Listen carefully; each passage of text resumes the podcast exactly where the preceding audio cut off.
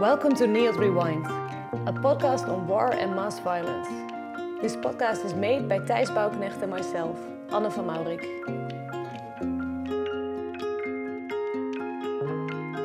I'm very pleased to have historian Wim Manuhutu on the show. We're going to talk about his interest in and research to colonialism, migration, common cultural heritage, and diversity. Wim, welcome. Uh, you are a very active person. Um, To name a few things you did or do, you've been organizing a lot of projects. You've been one of the directors of the Molukken Museum in Utrecht. You're a speaker at various international conferences. You're doing a PhD, and you are the director of the Museum of Migration in The Hague. Wow. Well, yeah. Well, actually, to start with the last, I just finished that um, uh, that part in uh, in The Hague. I was an um, intermediary uh, director, uh, and I uh, I basically finished that, and hopefully the museum will be able to survive, even though the circumstances. Uh, surrounding the museum are, are difficult because yeah, the, there were some struggles, right? the municipality of The Hague st- basically started this uh, migration museum, which makes a lot of sense because, as in all the major cities of the Netherlands, 53% of all the inhabitants of The Hague has a migration background of sorts.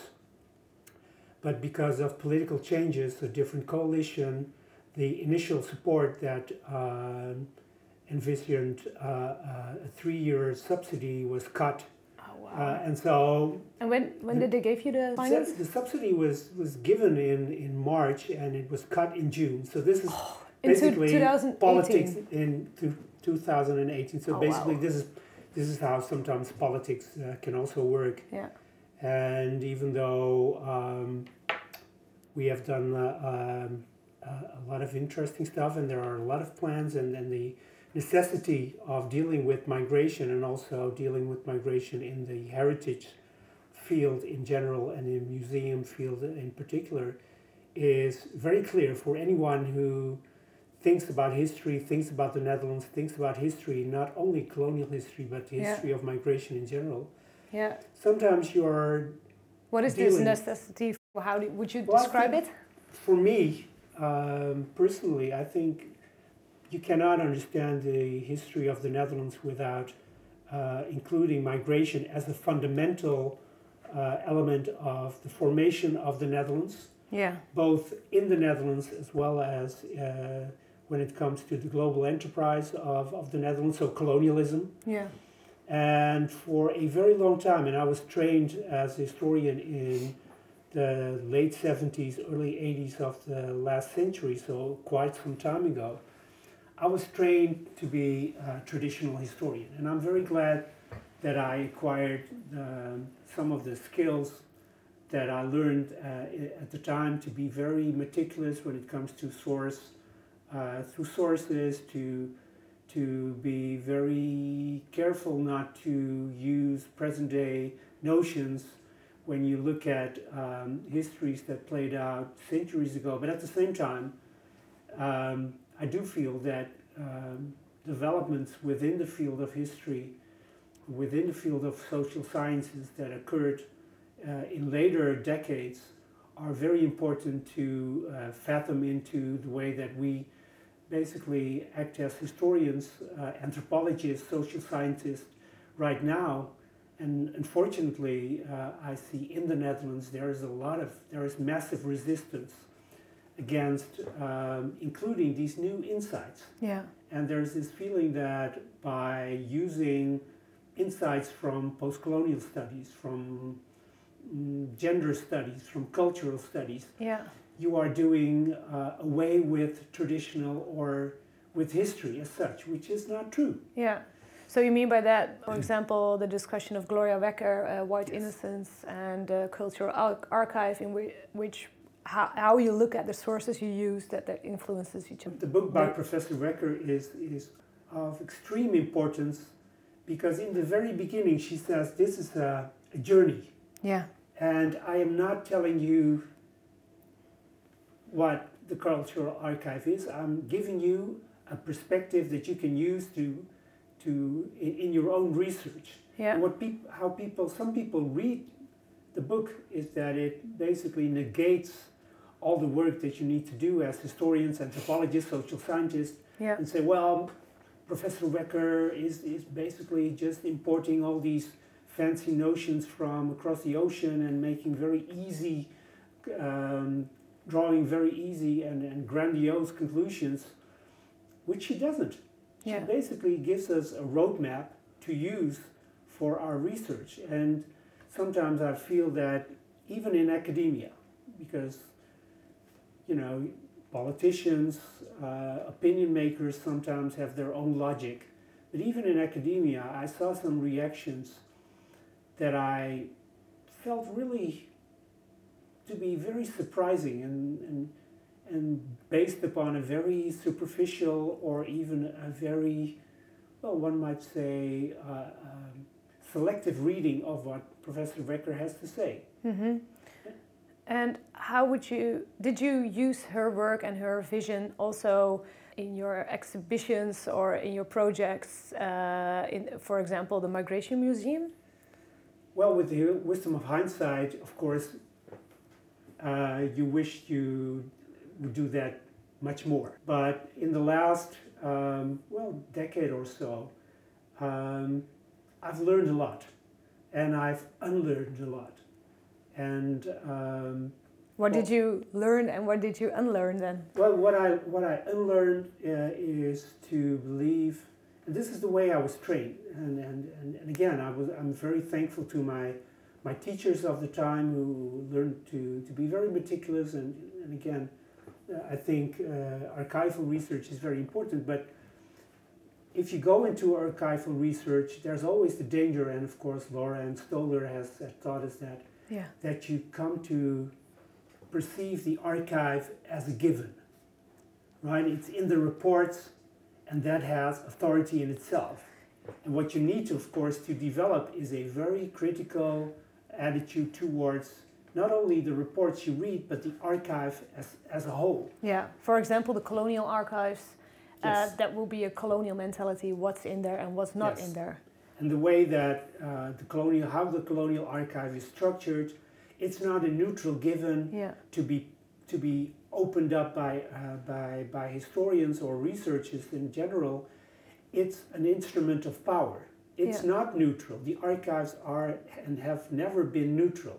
And of course, this is this is something that you have to unlearn, especially if you're again in in, in, in, in, the, 70s and 80s, even though critical thinking was developing, but the mainstream historian is glad. If you find something, you're glad, right? Yeah. And then course. to become critical and say, well, this is part of, of, of a mentality, and you see the wording, you have to look at language. So all these turns, the anthropological turn, the, the linguistic turn, of course, these were turns that took place in, in, the, in the last uh, decades, but they're still within the field of, well, one, one might say mainstream um, doing history, Yeah. there's this, this belief is very strong.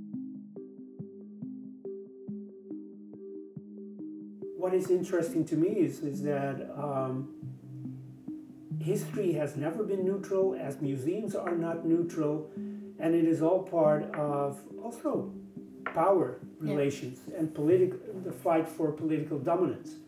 And what we see now in the West, but also in the Netherlands, is that um, as more and more people stand up and raise their voice and um, critically uh, ask questions, there is this pushback. And the fact that you see now, and not only in certain universities that are associated with that, but in in, in, in academia in general, there is a conservative voice that feels that they are being marginalized Yeah. that they are being silenced by whatever and More populistic voice. and they yeah they now speak up because Yeah. they feel that you know we have a political party we Yeah. have political leaders that basically affirm us in the belief that universities are are undermining whatever it is uh, the west Yeah. um, has accomplished, and we need to push back. Yeah. It's, it's interesting, especially you see 19, 20 year old uh, younger students, young students speaking out and saying, well, climate change, hmm, I'm not sure. Well, you know, colonialism, but colonialism also brought uh, benefits. And Yeah, It's, it's, yeah. it's fascinating for me, and I, I try to engage in, in conversations with, uh, with students um, and to be as open minded uh, as I can without um, sugarcoating uh, what I believe that is happening. The question I cannot not ask right Uh-huh. now, of course, is I do research within this research project on independence, decolonization, and violence and war in Indonesia. Um, I think it's important to note that I make this podcast independent from this research. Um, but within this research, we also use sources from the Colonial Archive. And in that sense, our research group, I think, is a good reflection of the discussions that are going on uh, in society on this subject. Some researchers think differently about the use of sources and methods than other researchers. Um, would you like to say something about that? Um, and yeah, maybe do you have advice for the researchers? Ooh, that would be very presumptuous, but I would I would have started uh, with um, basically being very frank about the limitations of the research, Yeah. right? Where you say, well, we can't do this, we cannot do the research, we cannot speak for Indonesians, Yeah. which in itself is, is a very problematic notion, including those who criticize the research and speak on behalf of Indonesians. Because if I talk to 10 Indonesians and Indonesian historians, to assume that they all feel the same would be as colonial Yeah, of as uh, you know. And so this is not something that this research um, um, should do. And in the very beginning one of the senior researchers said well it's very important that the dutch basically try to uh, do some serious soul searching through this research. And i think that is one of the things that i would value in, in, in the research. But of course how do you do how do you do that right? And if you say well we count uh, casualties which is again important to to be to be meticulous and not say well it, it could be anywhere between 10 or 100,000 because but to have 100,000 victims what does it what does it tell you? Hmm right? And, and you, you need to be very critical and you need to be um, aware of the fact that you are looking, you're doing this research as a predominantly Dutch group Yeah. of researchers. And if you acknowledge that and if you, and if you encounter critique, yes, the money comes from the Dutch government. For me, that is not, that is not in itself um, uh, uh, uh, a reason to uh, disqualify the research. It becomes uh, a reason if you see that the research questions are steered or influenced in any way. And This is, of course, if you are a research group and you are academics that are uh, worth something, you would fight any, um, well, even hint of intervention or influencing, and you would be very critical as a group amongst yourself Yeah. to have very fierce debates about uh, on the fundamentals uh, uh, of, the research, and then not be afraid to share some of that Yes. with the outside world. Yeah. So you say, be honest, this is a mainly Dutch research, uh, but then at the same time, I see that a lot of researchers do work with Indonesians and don't want to leave the Indonesian voice unheard. How to prevent that a research like this will look too much inward? It's, I think it's very important that at least part of, of, the, the research group, and I know some, some people do, Yeah. that you have access to Indonesian sources Yeah. because Indonesian Oh. historiography is, is, is, of course, very complex because of the fact that how things played out and how, for instance, the Indonesian military has been very successful in framing national history Yeah. the way it wants uh, national history to be taught. And it's very courageous of, of some of the Indonesian historians that uh, are participating in this research to speak out against this. And of course, for us in the Netherlands, we can hardly understand uh, the risks, uh, not only career wise, but risks, very real risk uh, that you run as a historian if you touch upon topics, if you have a perspective that uh, goes against the interest of very important and powerful groups within Indonesian society. And we should not be naive about this. Mm-hmm. You will have people knocking on your door literally and advising you to basically stop doing research. And you know that if I go through with this research, it might have consequences. And, and even though you know the dictatorship has ended formally 20 years ago, it doesn't mean that some of the structures that were there during dictatorship has fa- have vanished, you know, and so so whenever, and, and this really not, this really irritates me if people in the Netherlands speak very, very callously about these Indonesian researchers being the, you know, the, the, the boys and, and the, the just the collaborators in, in, in all, all uh, um, sorts of the Dutch research because I know some of them and I know these are very, very established academics and they run risks that you know we don't run in the Netherlands. Yeah. And so you know. Yeah, it's hard to understand maybe from a Western perspective that here we're all free to research what we want and to conclude what we want, of course. Uh, free within the limits, yes. of course, of the cultural archive, mm-hmm. uh, but not from polit- politics. Of course, uh, there's a danger. Um, Okay, back to all the topics you're interested uh-huh. in. So, cultural heritage, um, diversity. Uh, on your personal website, I uh, read that you work from the idea that diversity is a reality in today's society and that this reality still brings a lot of challenges and that it requires uh, customized solutions and strategies. And then I quote uh, Manuhutu cannot only come up with these solutions and strategies, but also can implement them and would you say this is the starting point of the activities that you organize? It's it's it's the it's the ideal. It's the um, ideal. And I've I've become more realistic, uh, if not, hopefully not cynical.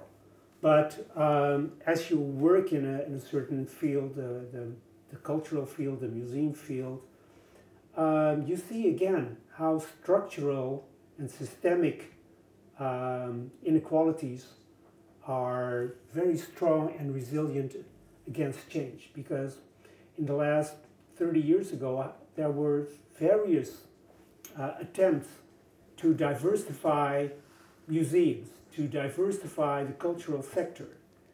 And the very fact that these initiatives are still necessary basically is, uh, is proof of the fact that it is very hard to uh, establish real fundamental change. Fundamental change in, this, in the sense that it's not just projects which end if additional funding is uh, finished. Mm-hmm. Uh, for example, the Migration Museum. For instance, the yeah. Migration Museum, but also all kinds of uh, projects that uh, occurred in, in from the 90s of the last century well until uh, till now basically to for instance diversify the personnel of museums and cultural institutions. And i'm not talking about the people who are working at the desk but management teams uh, directors. If you would go to a museum convention in the Netherlands, you would see, still see, and this is something that I saw 30 years ago, you will see 95 to 97% white people. Yeah. Um, which in itself, you know, these are nice people. And it's not about them, mm-hmm. but it's about the fact that uh, a field, the museum field, the cultural field, that prides itself as being open, liberal, progressive, yeah. open minded, is not a reflection of societal changes. And then, of course, you see the excuses, or you hear the excuses. They're not there. They're Yeah. not interested. They don't want to work in our field. Well, I can tell you this: if you're the only one, it's very. You have to be very exceptional to basically um, to remain working in a field where people would pay lip service to diversity, but you know you feel well, this is not this is not really true.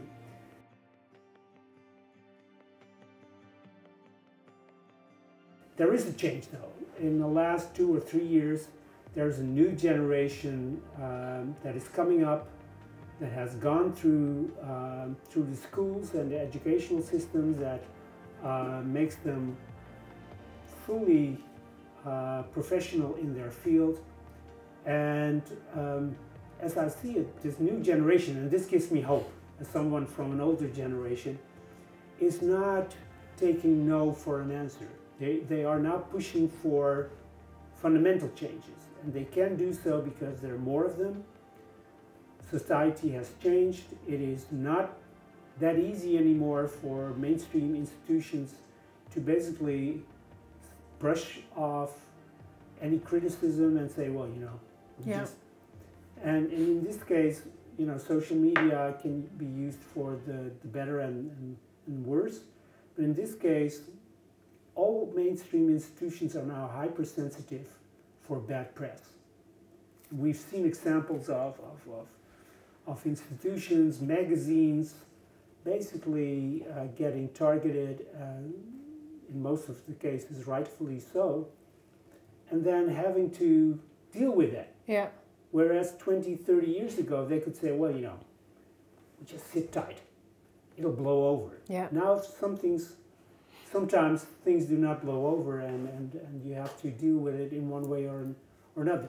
It will take more time and more effort. And this is where intergenerational, um, well, solidarity, but also exchange is important to show that, well, you know, what you guys are doing now, uh, and it is interesting that when it comes to diversity and changes, basically th- this is women taking the lead right now. Yeah. women of women of color taking the lead right now. And this is all, again very important.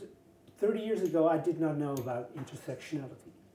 This is something that i had to learn and and i have the you know i'm fortunate enough to be married to a feminist Yeah, maybe it's good to tell who your wife actually is. Um, Wim Manuhutu's wife is uh, Nancy Jouwe. She's a cultural historian.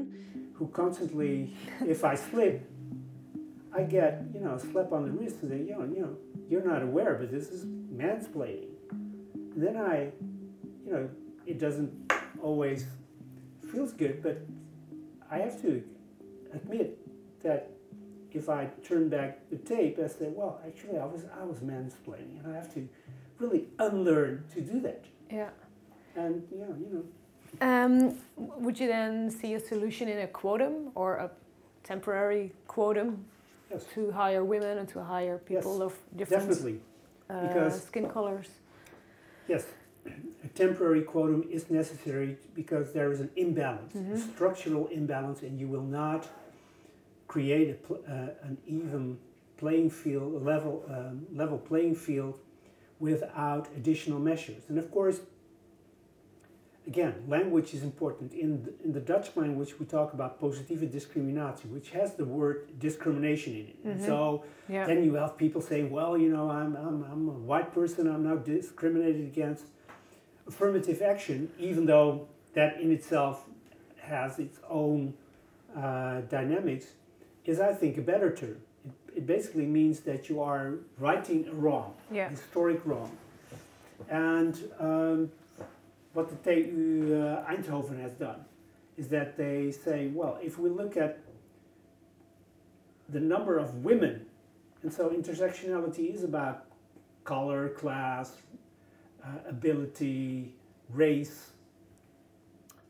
We need to do this because otherwise, and this is of course when it comes to to to to women in academia, without additional measures, we will have parity in 2050, right? Mm-hmm. When it comes to professors. And of course, everybody says, well, this is bullshit. Uh, if, you, if you don't do anything, 2050, we are not going to wait. Yeah. But the same applies to color. Yeah. If you don't have, and of course, then people say, well, does it then mean that we lower the quality of applications? No. What you do is basically to search, uh, and sometimes you will have to search outside the Netherlands. And there are a lot of qualified academics, but then again, you have to provide them with the opportunity to, to function. You know, you have this booklet by the Tropenmuseum, Words Matter. Yeah. The way people, objects, the world is classified and framed.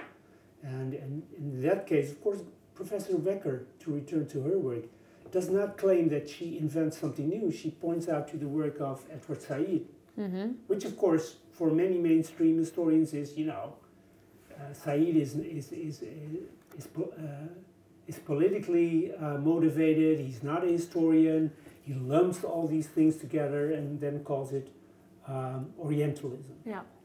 But if you look at the work of, of, of, of Said, I find it compelling and it's, it's hard, both Orientalism as, as well as culture and imperialism, hard not to understand that he was actually very to the point when it came to understanding the systemic part of, of framing the world in this way. And, and again, if you, if you then start to look at your source material, it's still the same source material. You don't make something up that is not there, but you understand it on another level. Uh, and if I would go back in time 30 years and look at the same source material, I would look at it with other eyes, ask different questions, which is, I think, any historian um, should be aware of. Is that, of course, the questions that you pose to your to your source material are not objective mm-hmm. in any way. Yeah, they're product product of his time and also of the person who yeah. um, asks them, of course. The last question I always ask to people I interview is: um, Have you do you have any recommendations for literature? But you already named so much. You named uh, Edward Said, Gloria Wekker, Laura Ann Stoler, uh, Jennifer Foray, and Jennifer Lindsay and Maya Liem. Um, so I want to Indonesian writers. Indonesian and, and writers, of course. It's not only Pramoedya Ananta Toer, even yep. though I feel that everyone should read. If you deal with Indonesia, colonial Indonesia, and the end of colonialism uh, in Indonesia, one should read uh, Pramoedya Ananta Toer. What is very interesting to me is that it, it has become harder for Indonesian authors to be translated into Dutch after the Frankfurter Buchmesse two years or three years ago, there has been an upsurge in translation in translations into German, but it is like the Netherlands is falling behind. And this is again the afterlife of colonialism, this feeling of we know everything, we know a lot about, about, about Indonesia already, and there is no necessity of dealing with a country which is the fourth largest country in the world. It's an important country. There's a lot of very important issues that are being dealt with in Indonesian literature. But there is still this, one might say, well, not, well, colonial innocence where people, sometimes very intelligent people, have this feeling that, well, you know, we know all the important Indonesian uh, authors already, and this is just not true. Mm. So what, what is happening? What is hap- What is happening in the arts and in literature in Indonesia? You see a younger generation that is interested in history, including colonial history, and then people in the Netherlands, including um, a lot of academics, just miss out on that and who do you think we cannot miss out on? Iksaka Banu wrote uh, two volumes of wonderful short stories about colonialism. Of course, Ayu Utami, extremely important uh, writer, and she has been translated into Dutch, fortunately. But also Eka Kurniawan, who was picked up in English first and then translated into, into Dutch. Which is, of course, you know, if, if, if people in the Netherlands talk, we have this special relation, blah, blah, blah. Yeah.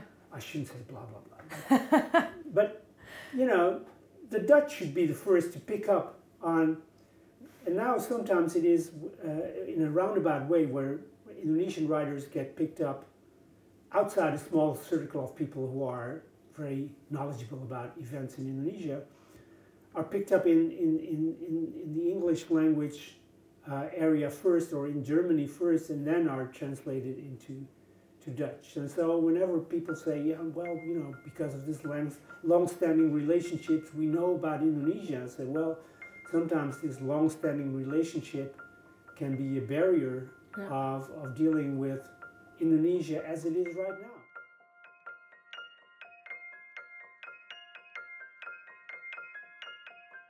You know, I'm always happy when young people say, "Oh, I want to do history." I say, "Yes, yes, yes, please do," because we need historians. We need historians because, and, and even though sometimes people who, if we look at our politicians, one might say, you know, to be a historian does not mean that you are a, a, a good politician.